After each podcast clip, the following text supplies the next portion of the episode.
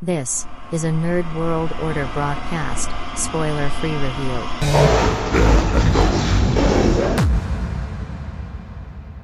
M. Night Shyamalan is a director who folks either love or hate. A lot of people have been disappointed by his movies. Some people love Unbreakable, some people hate it. We have Split, Sixth Sense, uh, Glass. We have Old most recently. We also have Signs and also Lady in the Water. All movies that people either loved or hated. So this weekend, Knock at the Cabin came out. And the question is is Knock at the Cabin going to be another one of those M. Night Shyamalan movies with that twist at the end that you saw coming and you just hated it? Or is this going to be an M. Night Shyamalan movie that you love? Well, to answer that question, I am the man that you call Dukes, and this is a Nerd World Order spoiler free review of Knock at the Cabin. Now, as a nerd, there are four things that we look for in order to determine if a movie is good or not. We look for the acting, action, special effects, and the story. Put them all together for possible nerd flags. So let's get into this spoiler free review of Knock at the Cabin. Now, the first thing we're going to talk about is the acting. Dave Batista, a lot of people say, is the best actor to transition from the wrestling industry. Of course, we have The Rock, who's the most notable, and maybe the original, we have Mr. Terry Bollea, also known as Hulk Hogan. In this movie, Dave Batista was, let's say, the co star along with Jonathan Groff and also Ben Aldridge, uh, who were the couple that the Leonard character, played by Dave Batista, were given an insurmountable choice that they had to make, along with their daughter, daughter Wynn, all, uh, portrayed by Kristen Cui.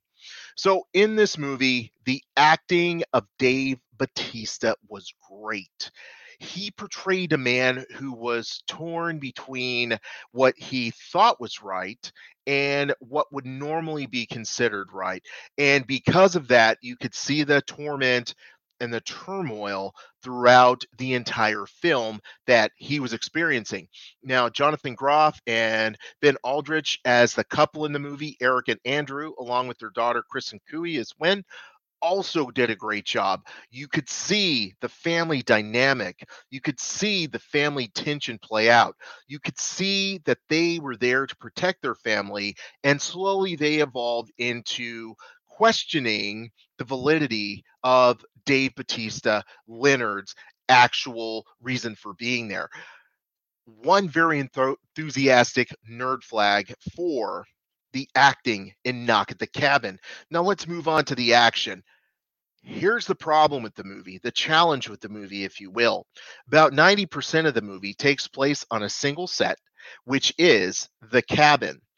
So, for that reason, you're not going to expect a lot of action but I felt like the pacing, the intensity, and the things that did happen were very, very well played.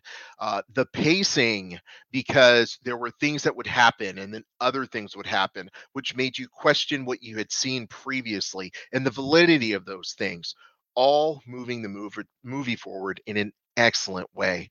For that reason, I have to give the limited action which was played very well in a single scene location, a very enthusiastic nerd flag, giving us two nerd flags so far for Knock at the Cabin. Now, within a movie, you also have to look at special effects. Special effects are important, and I have to say this movie had a lot of practical effects.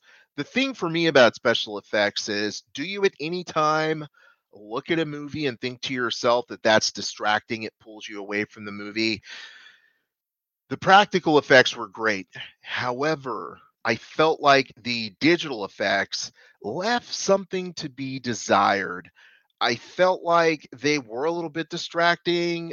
I felt like the physics involved in some of the, let's say, prophecies, let's say, uh, let's call them, for lack of a better word, catastrophes. These catastrophes were a little bit distracting because the CGI was a little bit evident, and I'm no physics major, but if I was, I would say it's probably not going to happen that way. Therefore, I cannot give a nerd flag for Knock at the Cabin due to the special effects. Uh, let's move on to the final and perhaps most important part of any movie, and that's going to be the story. Because you can have a great actor, you can have great special effects, you can have great action, but if the story's not there, then, ladies, gentlemen, and knights of the Nerd World Order, you simply will not enjoy this movie. So, the basic premise of this movie is that while vacationing, uh, Wynn and her dads are taken hostage by some strangers uh, who demand that the family make a choice to avert the apocalypse based on some prophecies that they've seen. It's a decent story. It's a pretty good story. It's not something that I personally have seen before. And it's actually based on the book Cabin at the End of the World by Paul Tremblay. So this story keeps you engaged. The way that it's paced throughout the entire movie, one thing happens, and then you're wondering if something else is going to happen. And then there's curves that you're not expecting. And then there's a subplot that, while it wasn't necessary, did add to the overall tension of the movie and it added to the overall questioning of the validity of everything that's playing out. I really like the characters of Andrew and also of Edward. And the reason that I like, I'm sorry, Eric and Andrew. And the reason that I like these two characters is because they were the typical couple. They were in love, they had their daughter, and they were making choices based on what was best for their family while being presented with the fact that their family may have a much larger impact on the entire planet's ability to live in the future. It's just an amazing story if you think of it that way, because I think throughout the entire movie, uh, I think every member of the audience in some way was putting themselves in the position of these two characters and asking themselves what they would do.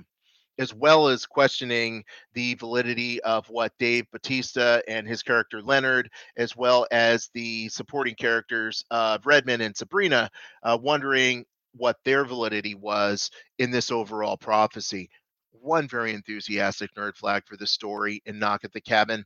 So if you're counting ladies, gentlemen, and knights, the nerd of the order, that's three nerd flags for Knock at the Cabin. I would suggest watching this movie, and I would say a big thing about this movie is if you're expecting the normal M. Night Shyamalan formula, which is one of the reasons why people either love or hate him, you're going to go into this movie and you're going to be very impressed and you're going to be surprised because he dropped the formula. And I think it makes a huge difference because you accept this movie at face value, you watch this movie at face value, and you will enjoy it at face value.